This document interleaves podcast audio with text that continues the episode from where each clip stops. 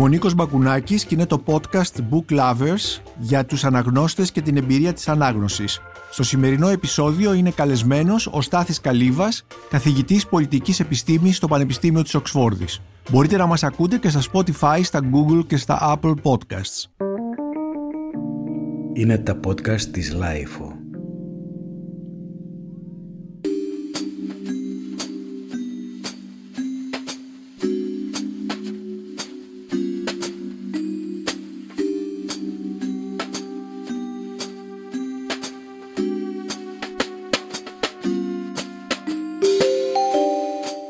Στάθη Καλύβα, σε ευχαριστώ που ήρθες, ανταποκρίθηκες στην πρόσκληση και είσαι σήμερα εδώ στο στούντιο της Lifeo για να συζητήσουμε για σένα, αλλά με μια ανεπίσημη ιδιότητά σου, ε, αν μπορούμε να την πούμε ανεπίσημη, αυτή του αναγνώστη. Ευχαριστώ πολύ για την ε, φιλοξενία Νίκο και πάντα θυμάμαι την παλιά μας συνεργασία στα βιβλία, στα βιβλία του Βήματος, όπου ουσιαστικά η συμβολή μου τότε ήταν να γράφω για βιβλία που είχα διαβάσει. Ακριβώς. Εκεί λοιπόν έγραφες για βιβλία που είχες διαβάσει και έγραφες κυρίως για βιβλία ιστορίας. Και θυμάμαι για μερικά εντός εισαγωγικών επικίνδυνα βιβλία εκείνη την εποχή, έτσι, στα τέλη της δεκαετίας του 90, για τη Βόρεια Μακεδονία, για τη βία στον εμφύλιο, που ήταν και θέματα που, με τα οποία έχεις ασχοληθεί έτσι κι αλλιώς, και τα οποία προκαλούσαν συζητήσεις. Επομένως, κατά μία άποψη, είσαι και επαγγελματίας αναγνώστης από τη στιγμή που έχεις διαβάσει επαγγελματικά με τρόπο επαγγελματικό εννοώ, όπως είναι ο τρόπος ενός reviewer, βιβλία.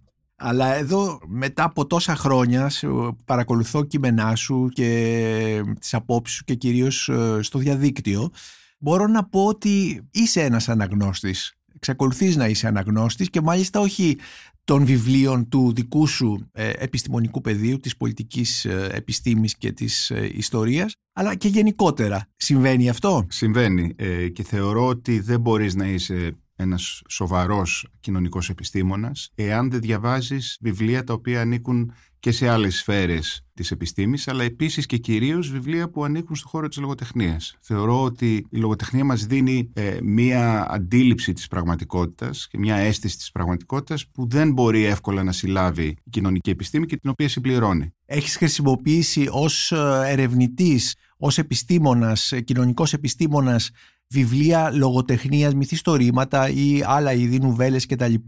ως τεκμήρια κατά κάποιον τρόπο στις έρευνές σου; Τεκμήρια όχι ακριβώς με την έννοια ότι στις κοινωνικές επιστήμες πάντα αναζητούμε τεκμήρια τα οποία ανήκουν στη σφαίρα της πραγματικότητας.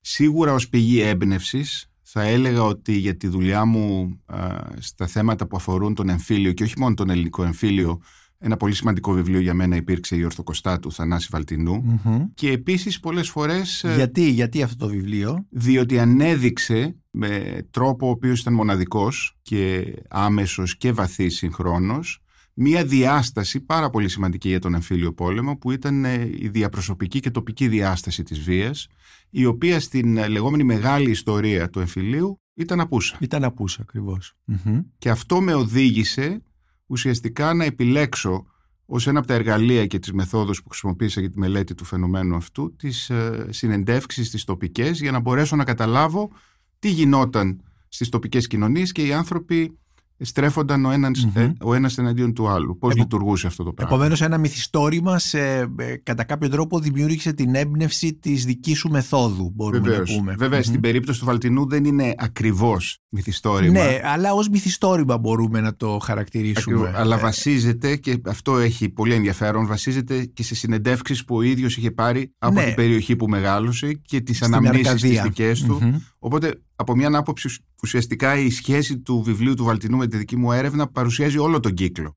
Πώς ένας λογοτέχνης βασίζεται σε τεκμήρια για να αποδώσει την αίσθηση μιας εποχής ναι. ζωφερής και πώς ένας κοινωνικός επιστήμονας μετά εμπνέεται από αυτή τη δουλειά για να κάνει μια έρευνα που αλλιώς δεν θα την έκανε.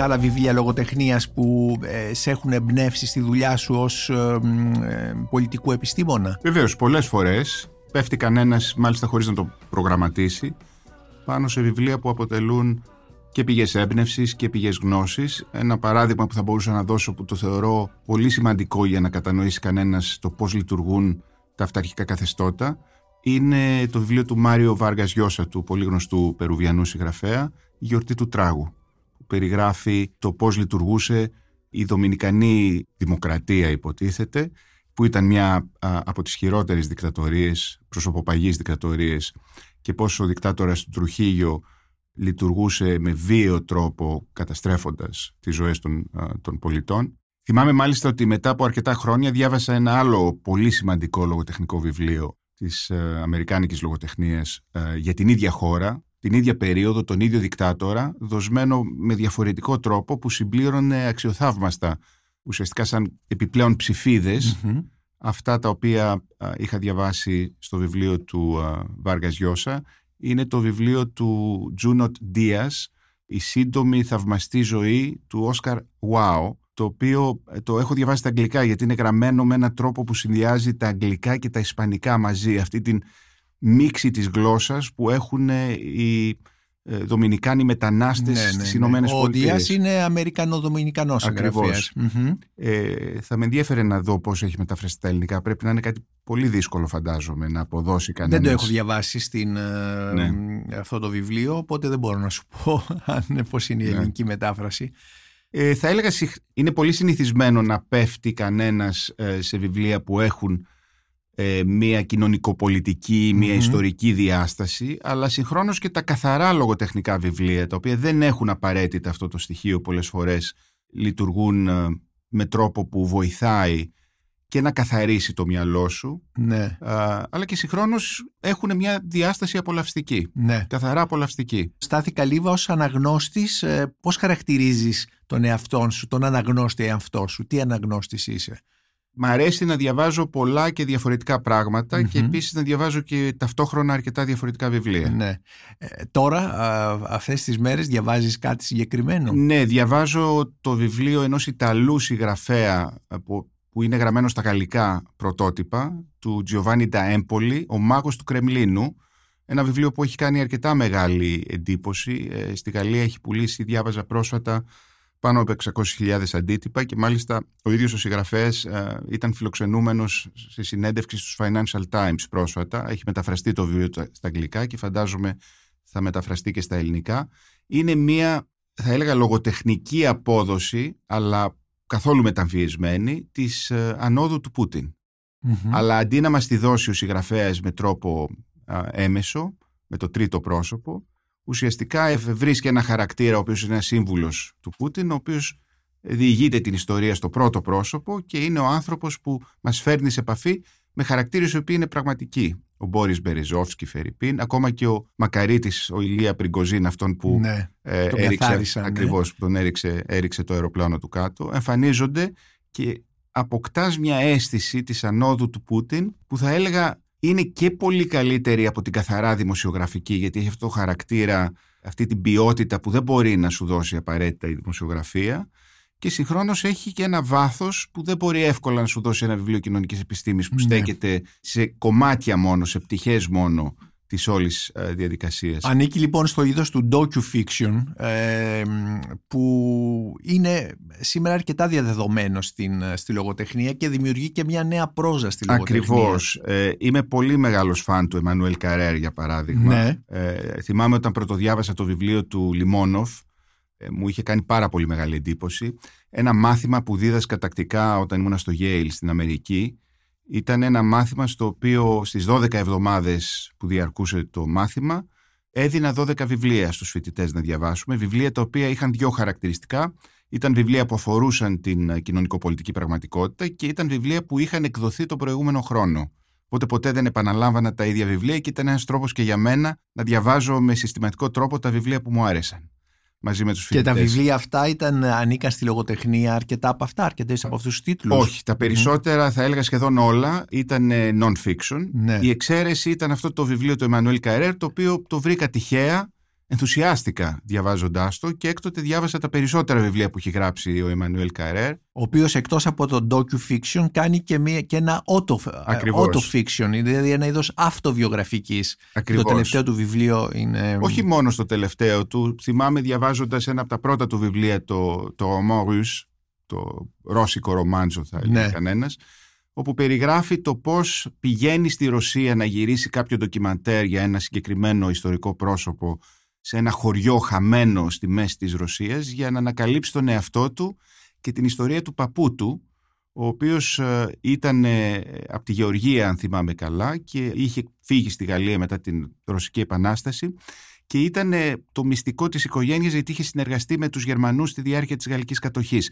Η μητέρα του Καρέρ, η Ελέν Καρέρ Καρέρ. Ντοκός, είναι μια πολύ σπουδαία ιστορικός της Ρωσίας, μέλος της Γαλλικής Ακαδημίας, πολύ σημαντική μορφή στο χώρο των γαλλικών γραμμάτων και διαβάζοντας τα βιβλία του, του Εμμανουέλ Καρέρ ουσιαστικά συναντάει κανένας τη σχέση ανάμεσα στον εαυτό αλλά με τρόπο που είναι συγχρόνως έντονος αλλά για κάποιο λόγο λειτουργεί μία πραγματικότητα και συγχρόνως ιστορικά γεγονότα Ναι. τα οποία τα συνδέει με έναν τρόπο που θα έλεγα δεν θα περίμενα ποτέ ότι θα είχε τόσο μεγάλη επιτυχία αλλά έχει. Έχει επιτυχία και στην Ελλάδα που Ναι. μεταφράζεται. Νομίζω δε ότι ε, μένει και αρκετό διάστημα, Ναι. ε, περνάει αρκετό χρόνο στην, στην Πάτμο. Έχει Αγόρασε σπίτι ένα στην σπίτι Πάτμο, το οποίο ναι. περιγράφει στο βιβλίο του, ένα από τα τελευταία του βιβλία, το Yoga. Ναι. Περιγράφει τη διαδικασία της αγοράς αυτού του Το σπιτιού. οποίο κυκλοφορεί και στα ελληνικά, Ναι. νομίζω, σε εκδόσεις αιστεία. Βεβαίως, μιλώντας για τη γαλλική λογοτεχνία, θα έλεγα ότι πολύ σημαντικός για μένα τα τελευταία 20 χρόνια έχει υπάρξει ο Μισελ Ουελμπέκ και Ο το οποίος έργο. του. άλλαξε την εικόνα της γαλλικής λογοτεχνίας η οποία ήταν σε μία πτώση τα τελευταία χρόνια. Ναι. Αυτός και νομίζω και η Ανή Ερνό από τους παλιότερους άλλαξαν την γαλλική λογοτεχνία. Ακριβώς. Και μιλώντας για την Ανή Ερνό, μου δίνεις την ευκαιρία να αποτίσω ένα φόρο τιμή στη, στη βιβλιοθήκη των γονιών μου. Μμμ. Η μητέρα μου είναι Γαλλίδα και πάντα διάβαζε πολλά γαλλικά βιβλία. Ε, Είχαμε πολύ με- μεγάλη ποσότητα βιβλίων, ιδιαίτερα τα βιβλία τσέπης, τα livre de poche. Ναι. Και θυμάμαι και έβρισκα εγώ βιβλία ως έφηβος και αργότερα και έπαιρνα βιβλία από τη βιβλιοθήκη και διάβαζα ό,τι έβρισκα μπροστά μου. Και θυμάμαι την πρώτη φορά που έπεσα πάνω στο πρώτο βιβλίο της Ανή Ερνό, που ήταν για τη μητέρα της νομίζω. ναι. Πρέπει να ήσουν πολύ μικρός τότε, έφηβος μου, μου λες. Ε. Αυτό πρέπει να ήταν ε, να το διάβαζα ως φοιτητής. Αχα. Αυτό που συνέβη είναι το εξής. Η βιβλιοθήκη υπήρχε. Ε, Η μητέρα μου ήθελε να έχει μια σχέση με τη Γαλλία. Δεν υπήρχε τότε τηλεόραση, ραδιόφωνο. Και τα βιβλία ήταν πολύ βασικός τρόπος. Πήγαινε στο Κάουφμαν και με έπαιρνε και με ένα μικρό και αγόραζε εκεί ό,τι έβρισκε. Δεν μπορούσα εγώ να τα διαβάσω. Δεν ήξερα τόσο καλά γαλλικά. Κάποια στιγμή όμως πήγαμε στη Γαλλία όπου έκανα τις τρεις πρώτες τάξεις του γυμνασίου. Έμαθα πολύ καλά γαλλικά και θυμάμαι όταν γύρισα ξαφνικά βρέθηκα μπροστά σε αυτό το θησαυρό που ξαφνικά μπορούσε να μου ανοιχτεί. Υπάρχει αυτή η βιβλιοθήκη; Υπάρχει και ως έπιπλο Ναι. και ως περιεχόμενο. Ε, Έχει λαιλατηθεί από, τα, από εμάς, από τα παιδιά, αλλά Ναι. υπάρχουν, ε, είναι μια πολύ ενδιαφέρουσα συλλογή, εκλεκτική. Ναι. Και ο πατέρας μου διάβαζε γαλλικά βιβλία και ο πατέρας μου είχε βέβαια και τα ελληνικά βιβλία. Τα Πώς δικά και, του. πώς και, εντάξει, ο πατέρας σου είχε σχέση με, την, ε, με τη Γαλλία, δηλαδή τι, Καμία. Μμμ. Ήταν ναυτικός. είχε παντρευτεί όμως Γαλλίδα. Ακριβώς. Αυτή ήταν η βασική σχέση και η μητέρα μου στην ανάγκη της Αλλά να έχει- διάβαζε όμως. Ναι. Μμμ. Και ανήκουν οι γονείς- Ναυτικός του εμπορικού ναυτικού. Ξεκίνησε ως μηχανικός του Ναι. εμπορικού ναυτικού. Και είναι πολύ χαρακτηριστικό και δεν υπάρχει πια μιας γενιάς ανθρώπων που ενώ δεν είχαν πάει στο πανεπιστήμιο, ο πατέρας μου τελείωσε τη σχολή του Ασπροπύργου Ναι. και μετά πήγε στη σχολή νο- ναυτικών δοκίμων του Λιμενικού, έγινε λιμενικός. Η μητέρα μου ήταν, ε, δεν είχε πάει σε πανεπιστήμιο, είχε τελειώσει μια σχολή γραμματέων. Και όμως παρόλα αυτά οι άνθρωποι αυτοί ήταν πολύ σοβαροί αναγνώστες. ναι. Και έτσι μεγαλώνοντας αυτό το σπίτι και τα αδέλφια μου, πήραμε αυτό το Πώς, πράγμα. πόσα αδέλφια είστε; Ε, μια αδελφή και ένας αδελφός. Ναι. Τρία δηλαδή. Ναι. Ε, επομένως, ε, υποθέτω πο- ότι αρχίζεις και διαβάζεις από πολύ νωρίς. ναι. Μπορείς να θυμηθείς ε, ένα από τα πρώτα σου βιβλία; Τα πρώτα βιβλία είναι παιδικά βιβλία, εξαιρετικής ποιότητας γαλλικά, τα οποία αγόραζαν οι γονείς μας ε, για να μας οθήσουν να ανοιχτούμε προς τη γαλλική κουλτούρα, παρότι δεν μπορούσαμε να τα διαβάσουμε. Έχω συγκρατήσει τα περισσότερα, ας πούμε τον Μπαμπάρ, που είναι ένα, Ναι. ένας μεγάλος ελέφαντας, Ο, ναι, ναι. πολύ βασικό ανάγνωσμα. Και μετά πέρασα Ο στο... Μπαμπάρ υπάρχει και στα ελληνικά. Ναι. Ναι. Μμμ. Μετά πέρασα στο Τεντέν.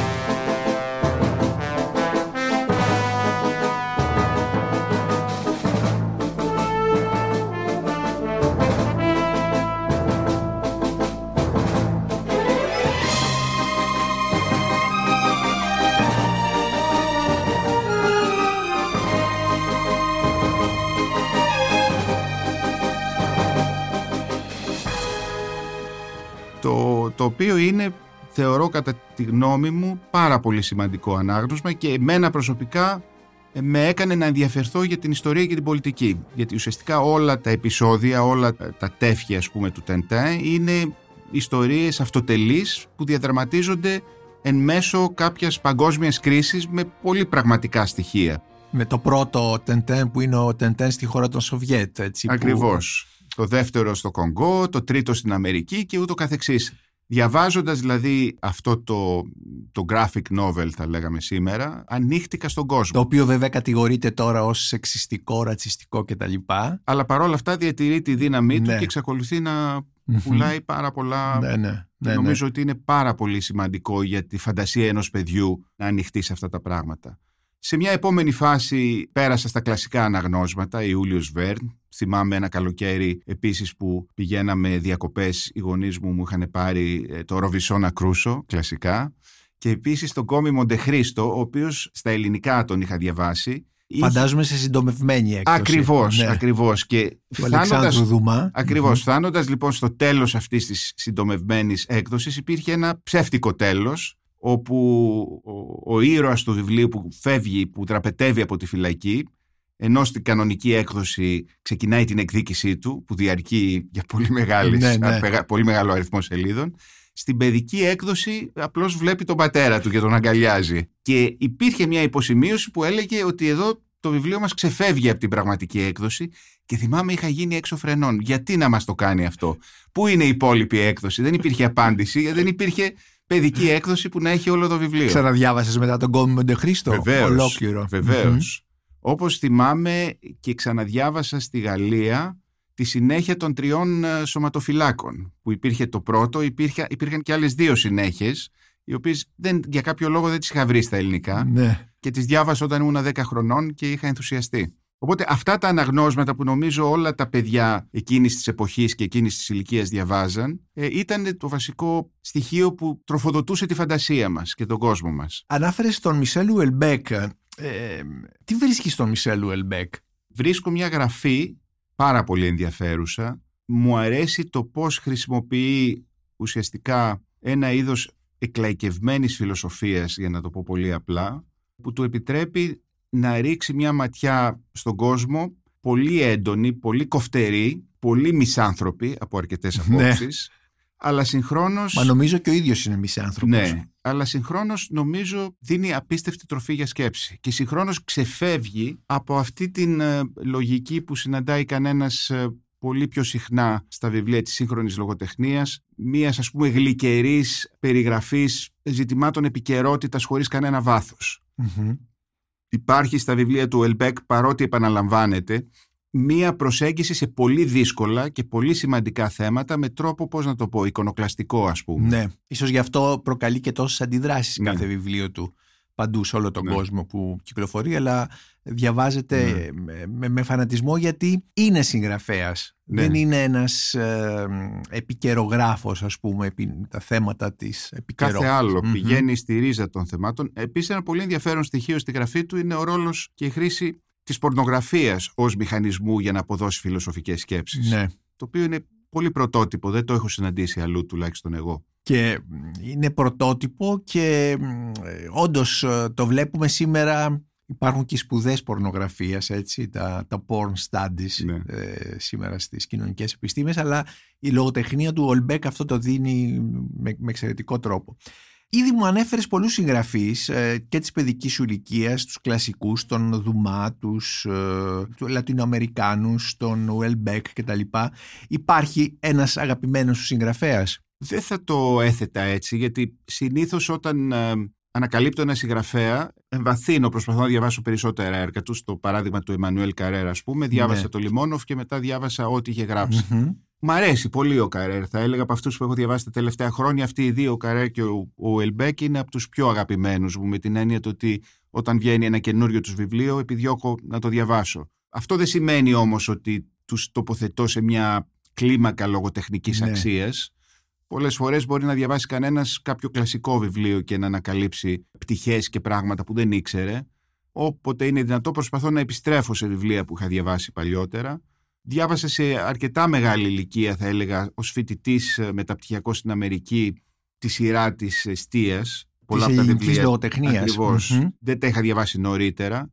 Είχα διαβάσει νωρίτερα τα πιο ιστορικά των uh, Πετσάλη Διομήδη Φερρυπίν. Ναι, ναι, ναι. ναι. Τις τριλογίες του. Ε, επίσης, ε, όταν ασχολήθηκα με την έρευνα... Και ποια βιβλία διάβασες αυτή τη σειρά, δηλαδή ποιους τίτλους θυμάσαι από αυτή τη μικρή σειρά της ελληνικής λογοτεχνίας Κλασικά, δηλαδή αρχικά τον Καραγάτσι, μετά ναι. τον Τερζάκη, τον Καρκαβίτσα, τα κλασικά βιβλία.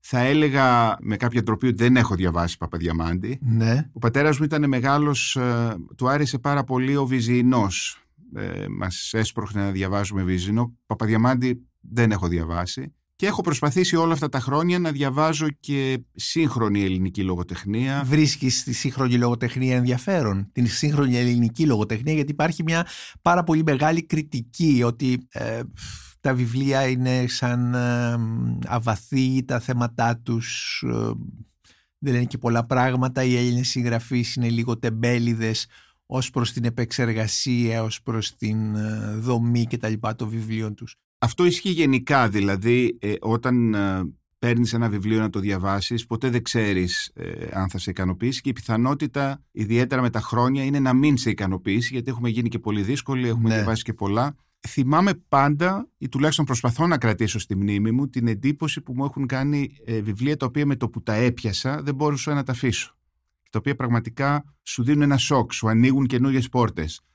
Ω φοιτητής ήμουν σε ένα καράβι, σε μια εκδρομή και μια φίλη διάβαζε ένα βιβλίο. Της λέω: Δώσε μου να ρίξω μια ματιά. Ήταν το παυσίπονο του Τατσόπουλου. Πέτρου Τατσόπουλου. Με το που ξεκινάω να το διαβάζω ήταν το 82, οπότε είχε πρωτοβγεί τότε. Δεν της το έδωσα πίσω. Πέρασα όλη την υπόλοιπη εκδρομή διαβάζοντάς το μέχρι να το τελειώσω. Δεν μπορούσα να το αφήσω κάτω. Πιο πρόσφατα θα έλεγα αντίστοιχη εμπειρία είχα με το Αμερικάνα της Νιγηριανής ε, συγγραφέως ε, της Τσιμαμάντα Ενγκόζη Αντίτσι το οποίο περιγράφει την εμπειρία που έχει μία Νιγηριανή στις Ηνωμένες Πολιτείες και τη ζωή της στην Νιγηρία και στις Ηνωμένες Πολιτείες. Ε, είναι μια καταπληκτική συγγραφέας. Μ' αρέσει πάρα πολύ. Είχα διαβάσει και το πρώτο της βιβλίο από επαγγελματικό ενδιαφέρον περισσότερο. Είναι μια καταπληκτική περιγραφή του εμφυλίου της Νιγηρίας στην Πιάφρα και είναι μια συγγραφέας που παρακολουθώ. Αλλά η αίσθηση που Δεν ξέρω αν έχει βγει στα ελληνικά, αλλά αν έχει βγει θα ήταν πολύ ωραίο να το διαβασουμε Ε, η αίσθηση που έχεις όταν διαβάζεις ένα βιβλίο που πραγματικά σου ανοίγει ένα κόσμο, αυτό είναι από τις μεγάλες χαρές της ζωής. Ε, δεν συμβαίνει πάντα, αλλά για να συμβεί πρέπει να διαβάσεις, ε, τουλάχιστον να ανοίξεις πολλά βιβλία.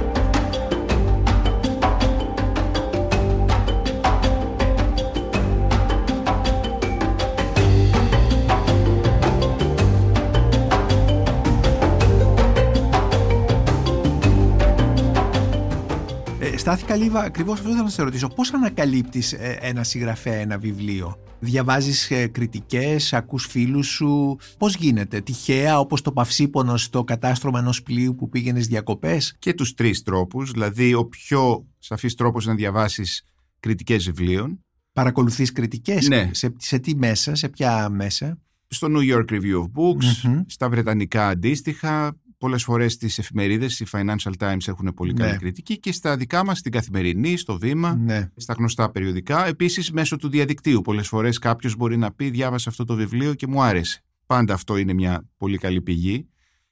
Ο άλλος τρόπος είναι να μπει κανένας μέσα σε ένα βιβλιοπωλείο και να φεθεί και να διαλέξει τα βιβλία με βάση το εξώφυλλό τους. Ε, στην Αθήνα πηγαίνει σε βιβλιοπωλεία. Βεβαίως. Ποια είναι τα αγαπημένα σου; Τα κλασικά θα έλεγα στο κέντρο, η Πολιτεία και ο Ιαννός. Όταν ναι. είμαι εκτός κέντρου, ας πούμε στο Παγκράτη, θα πάω στις Πλιάδε. Προσπαθώ να ναι. πηγαίνω στα πιο μικρά βιβλιοπωλεία. Όποτε επισκέφτομαι πόλεις του εξωτερικού, πάντα θα πάω σε βιβλιοπωλεία. Στην Οξφόρδη, όπου, περνάς, όπου είσαι καθηγητής, περνάς πόσο πόσο, πόσους μήνες το χρόνο. Ε, αρκετούς και στην, εκεί υπάρχει ένα τεράστιο βιβλιοπωλείο, το Blackwells, το οποίο ναι. έχει γίνει και αλυσίδα, αλλά τότε το βασικό ήταν εκεί, το οποίο έχει πάρα πολλά υπόγεια. Όταν ήμουν φοιτητής στο Πανεπιστήμιο του Σικάγου υπήρχε ένα πίστευτο βιβλιοπωλείο που λεγόταν Seminary Co-op. Ναι. Γιατί, γιατί ήταν στο υπόγειο ενός, ε, Ε, ενός μιας συνεταιρισμού. θεολογ- Όχι, seminary. Α, ενός θεολογικού... Ενός θεολογικού σχολείου. Ναι, ναι, ναι. Οπότε είχαν Μμμ. πάρει το υπόγειο και αυτοί σιγά σιγά επεκτείνονταν με αποτέλεσμα να δημιουργηθεί ένας λαβύρινθος απίστευτος στο υπόγειο με απίστευτη ποιότητα βιβλίων τα οποία ήταν και όλα επιλεγμένα. Τίποτα δεν έμπαινε τυχαία μέσα σε αυτό το βιβλιοπωλείο. Αυτό ήταν με μεγάλη χαρά ε, στο Σικάγο. Στη Γαλλία, στο Παρίσι ας πούμε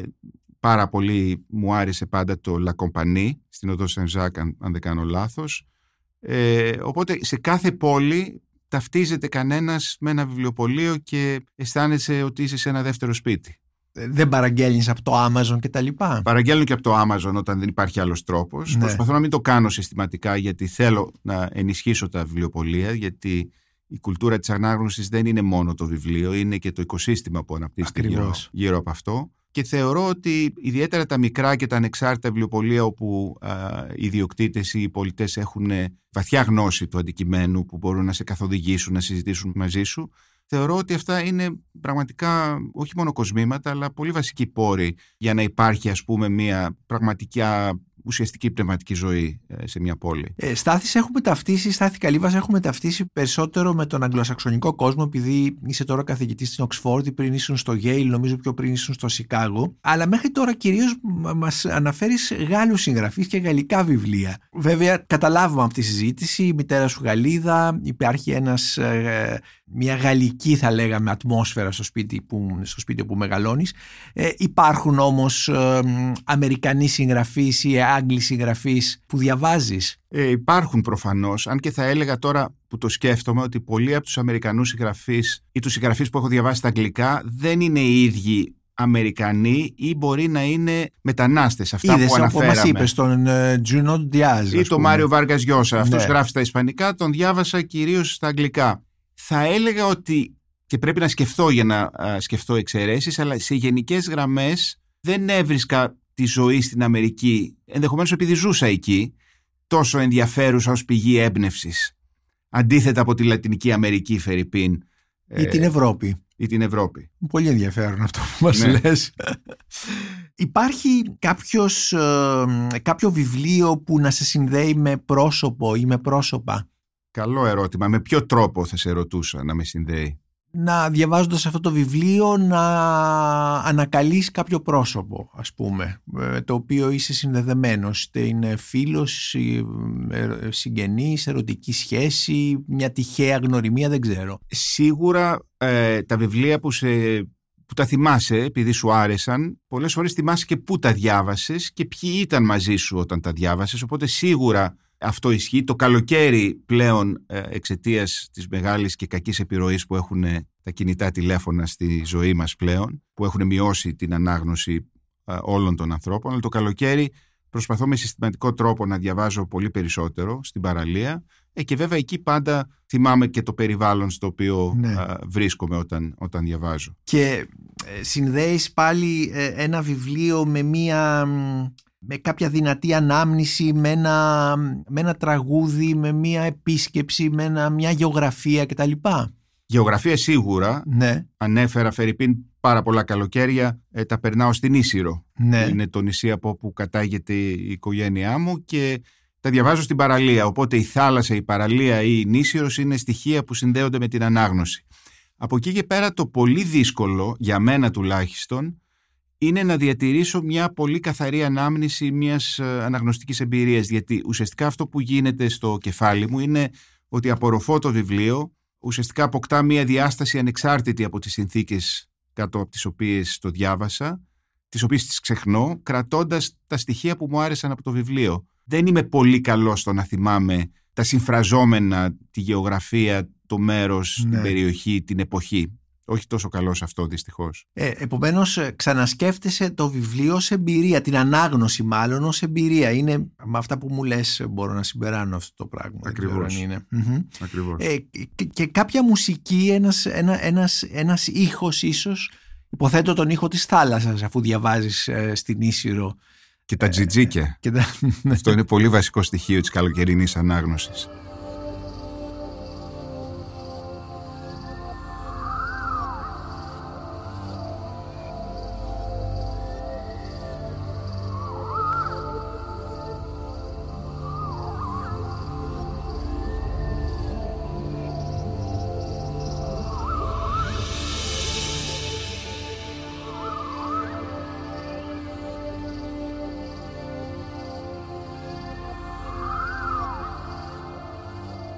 Θυμάμαι ε, όταν πηγαίναμε μικροί διακοπές για να πάω πάλι στην παιδική μου ηλικία γιατί νομίζω ότι είναι πολύ σημαντική και τότε πραγματικά διαμορφώνονται οι αναγνώστες.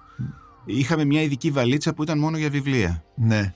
Πώς ήταν αυτή η βαλίτσα, δηλαδή; Ήταν μια από τις κλασικές βαλίτσες της εποχής αυτή με το ψεύτικο δέρμα, χωρίς ναι. ρόδες βέβαια τότε, την οποία τη γεμίζαμε μόνο με βιβλία. Τα οποία ήταν τα βιβλία για το καλοκαίρι. Και επειδή είχαμε άγχος ότι θα τελειώναν και δεν θα βρίσκαμε και τι θα κάναμε χωρίς βιβλία, την παραγεμίζαμε.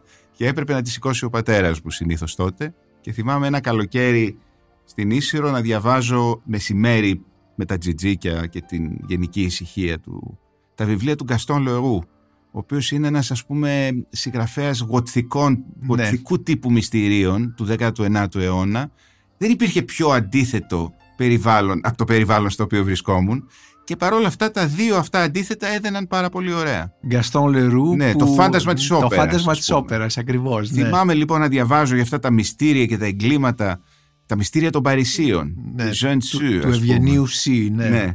Θυμάμαι να διαβάζω αυτά τα βιβλία το καλοκαίρι της Ελλάδας, το ελληνικό καλοκαίρι.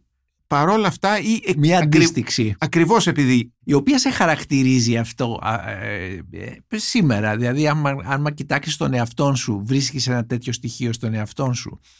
Στην προσωπικότητά σου εννοώ. Ε, πάντα μ' αρέσει να διαβάζω για να μαθαίνω. Δηλαδή τα βιβλία εκείνα που πραγματικά μ' αρέσουν είναι αυτά που ανοίγουν ένα καινούριο, ε, ένα παράθυρο σε κάτι καινούριο που σου επιτρέπουν να αντιληφθείς, να σκεφτείς, να ζήσεις ουσιαστικά, να ναι. μεταφερθείς ναι. Ε, σε ένα διαφορετικό κόσμο και συγχρόνως μέσα από αυτό να καταλάβεις καλύτερα τον κόσμο. Εμένα ως κοινωνικού επιστήμονα με ενδιαφέρει πάρα πολύ να καταλάβω πώς λειτουργεί ο κόσμος. Ναι. Πώς σκέφτονται οι άνθρωποι, γιατί κάνουν κάποια πράγματα με κάποιο τρόπο και όχι με κάποιον άλλον. Οπότε θεωρώ ότι η λογοτεχνία είναι η πρώτη ύλη για μένα για να μπορέσω να δω ας πούμε καταστάσεις να καταλάβω ε, αντιφάσεις που υπάρχουν μέσα στους ανθρώπους. Με ενδιαφέρει πολύ περισσότερο το περιεχόμενο, το οποίο βέβαια είναι αναπόσπαστα δεμένο με, με τη φόρμα και πολύ λιγότερο ο τρόπος με τον οποίο οι λέξεις συναρμολογούνται μεταξύ τους, δηλαδή το καθαρά στοιχείο. Από ό,τι κατάλαβα από, από τα βιβλία που μας ανέφερες και που έχεις διαβάσει, ε, θα σε προσδιορίζα, χαρακτήριζα ως παραδοσιακό αναγνώστη με, όπου εδώ το παραδοσιακό να μην ακουστεί σαν τι σημαίνει αυτό; Ε, με αρνητικά, με αρνητική συνδήλωση, ένας αναγνώστης της παράδοσης. Δηλαδή η κλασική συγγραφή, ο Δουμάς, ο Γκαστόν Λερού, που και αυτός είναι κλασικός, ο Ευγένιο Σι, η κλασική του 20ου αιώνα. Αυτά ο... έτυχε να υπάρχουν στη βιβλιοθήκη. Δεν έχει σημασία. Έτσι όμω, ε, ίσως εκτύχεις έγινες ναι. παραδοσιακός αναγνώστης. Απ' την άλλη, υπάρχουν πολλά σημαντικά έργα της λογοτεχνίας που θα έπρεπε να έχω διαβάσει. Ανέφερε τον Παπαδιαμάντη που δεν έχω διαβάσει. Ναι. Ή ξέρω εγώ, δεν έχω διαβάσει το Στογεύσκι. Mm-hmm. Τον έχει ξεσκίσει πραγματικά ο αδελφός μου, για παράδειγμα. Ναι. Εγώ δεν έχει τύχει. Θέλω να πω, υπάρχουν πολύ σημαντικοί συγγραφείς της παράδοσης και του κανόνα, ας πούμε, που δεν έχει συμβεί να τους διαβάσουν. Ναι, σε ενδιαφέρει αυτό που ονομάζουμε κανόνας; Με ενδιαφέρει, αλλά όχι με την έννοια της, ε, του εξαναγκασμού. Ναι. Ότι πρέπει να το διαβάσω γιατί είναι από τα πράγματα που πρέπει να έχεις διαβάσει. Παρ' όλα αυτά, ε, έχεις ε, κάποιο αναγνωστικό σχέδιο; Εντός ή εκτός του κανόνα. Συνήθως αυτό που κάνω είναι ότι αγοράζω ό,τι τραβάει την προσοχή μου. Με αποτέλεσμα να υπάρχουν τριγύρω. Και την προσοχή σου πώς την τραβάει το ένα βιβλίο, Είναι το εξώφυλλο, είναι ο τίτλος, είναι ο συγγραφέας, είναι το πιστόφυλλο, αυτό που. Είναι όλα αυτά. Είναι όπως είπα πριν, ε, ενδεχομένως κάποια κριτική, ναι. κάποια παρένεση κάποιου φίλου ή γνωστού.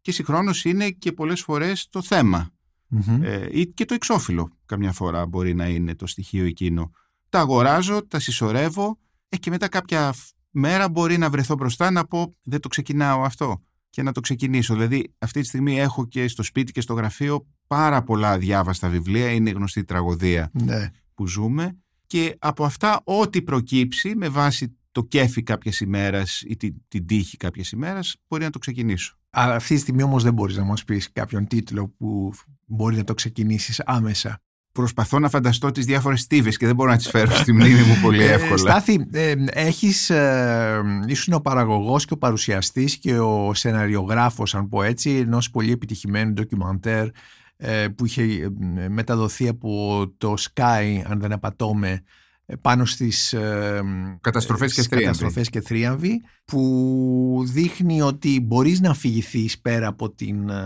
την κλασική επιστημονική πραγμάτευση έτσι στα βιβλία, τα κλασικά βιβλία των κοινωνικών επιστημών έχεις σκεφτεί να κάνεις ένα βιβλίο λογοτεχνίας έστω στις κατηγορίες του docu-fiction. Όχι, δεν έχω σκεφτεί αλλά δουλεύω αυτό τον καιρό ένα project για το οποίο δεν θα πω περισσότερα πράγματα, στο οποίο προσπαθώ να πειραματιστώ με ένα διαφορετικό τρόπο γραφής. Ουσιαστικά να μπω μέσα στο πετσί κάποιων ανθρώπων που υπήρξαν ως πραγματικά πρόσωπα και να πω την ιστορία τους με τα δικά τους λόγια αλλά με τρόπο πολύ πιο άμεσο από αυτό που θα έγραφα συνήθως ε, ως ας πούμε ιστορικός ή πολιτικός επιστήμονας. Νομίζω ότι μάλλον μας περιγράφεις κάποιο βιβλίο λογοτεχνίας που, που γράφεις. Δεν θα το έλεγα ακριβώς λογοτεχνίας, αλλά θα δούμε πώς θα εξελιχθεί. Στάθη Καλύβα, σε ευχαριστώ πάρα πολύ για αυτή τη συζήτηση. Και εγώ ευχαριστώ πολύ για την φιλοξενία.